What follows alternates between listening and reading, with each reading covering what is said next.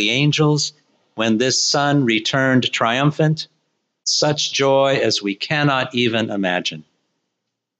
Now, down below, back on earth, there's a party too, but of a different kind. The day of Pentecost has arrived. Pardon me. That mask always makes my nose run. Pentecost means the 50th day, meaning the 50th day since Passover. It's also known sometimes as Whit Sunday or White Sunday, referring to the white robes worn by newly baptized persons, those who were baptized on the preceding night. The disciples were gathered together in Jerusalem, and the Holy Spirit, making a violent rushing sound, came upon them and filled them with its power. And the results are immediately obvious. Look at Peter standing up and addressing the crowd, sure of himself and his faith, in a confident voice for all to hear. Is this not the same man who just a few weeks back had denied Jesus three times? Is this not the same man who knelt by the tomb, saw that it was empty, and went away, wondering to himself what had happened? Was he not as helpless and, as, and confused as all the other disciples? Whence comes this newfound confidence? It is the work of the Holy Spirit. So let's spend some time looking at this Holy Spirit. The Spirit has always existed as one of the three persons of God Father, Son, and Holy Spirit. In the beginning, we read in Genesis, the earth was formless and empty, darkness was over the surface of the deep, and the Spirit of God was hovering over the waters. God is about to create the heavens and the earth, and the Spirit is there, hovering, waiting. It is the spirit of creation, of bringing something from nothing. And only God is able to do this, to bring something from nothing. The teacher, who is the narrator of the book of Ecclesiastes, wrote that there is nothing new under the sun. And in a sense, he was right, for all that is and all that will be is already known to God. Things may be new for us, but not for our Creator. That is the wondrous extent of the creativity of God through the Holy Spirit. It was a source of some despair for the teacher, but it is cause of joy for most of us.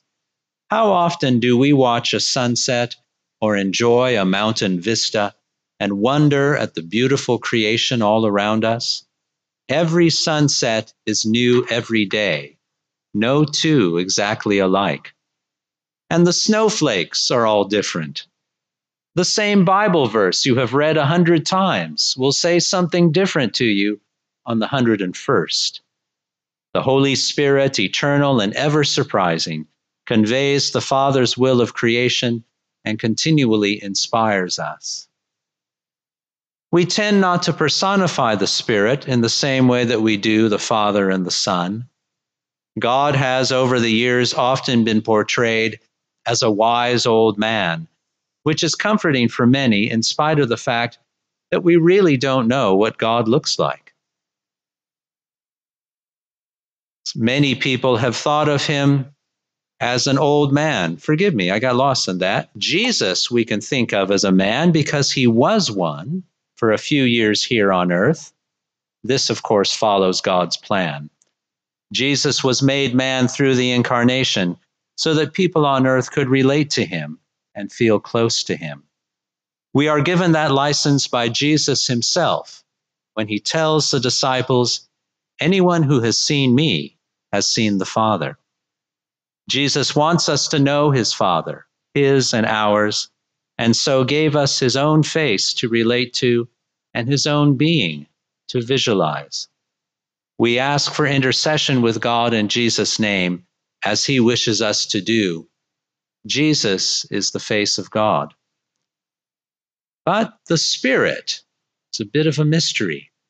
Some artists have rendered the three persons of God as three men sitting together. There is that famous icon by the Russian artist Andrei Rublev, painted in the early 15th century, which shows the three sitting around a table. You may have seen it. A copy of it used to sit behind the altar in the cathedral in the square. The painting is actually of the three angels who visit Abraham and Sarah, as told in Genesis 18, but it has been interpreted as being of the Trinity. But the Spirit is more often thought of as a wind or a breath. The word inspiration helps us here, literally, a breathing in, but symbolically, an influence or an effect, like a wind that blows. An inspiriting, a drawing in of the Spirit. This is how it appeared to the disciples on that first Pentecost. We may think of it as a force or a wind or a presence. The prophet Ezekiel felt the Spirit as a force and heard its voice. Ezekiel saw many visions, including that of God himself in various images. Ezekiel was also lifted up and moved about by the Spirit on a few occasions. Then the Spirit came into me and raised me to my feet. And again, then the Spirit lifted me up and brought me to the gate of the house of the Lord. In the book of Acts, too, the Spirit seems to have the power of moving people about. In my favorite story of Philip and the Ethiopian, Philip is whisked away after baptizing him. When they came up out of the water, the Spirit of the Lord suddenly took Philip away, and the Ethiopian did not see him again.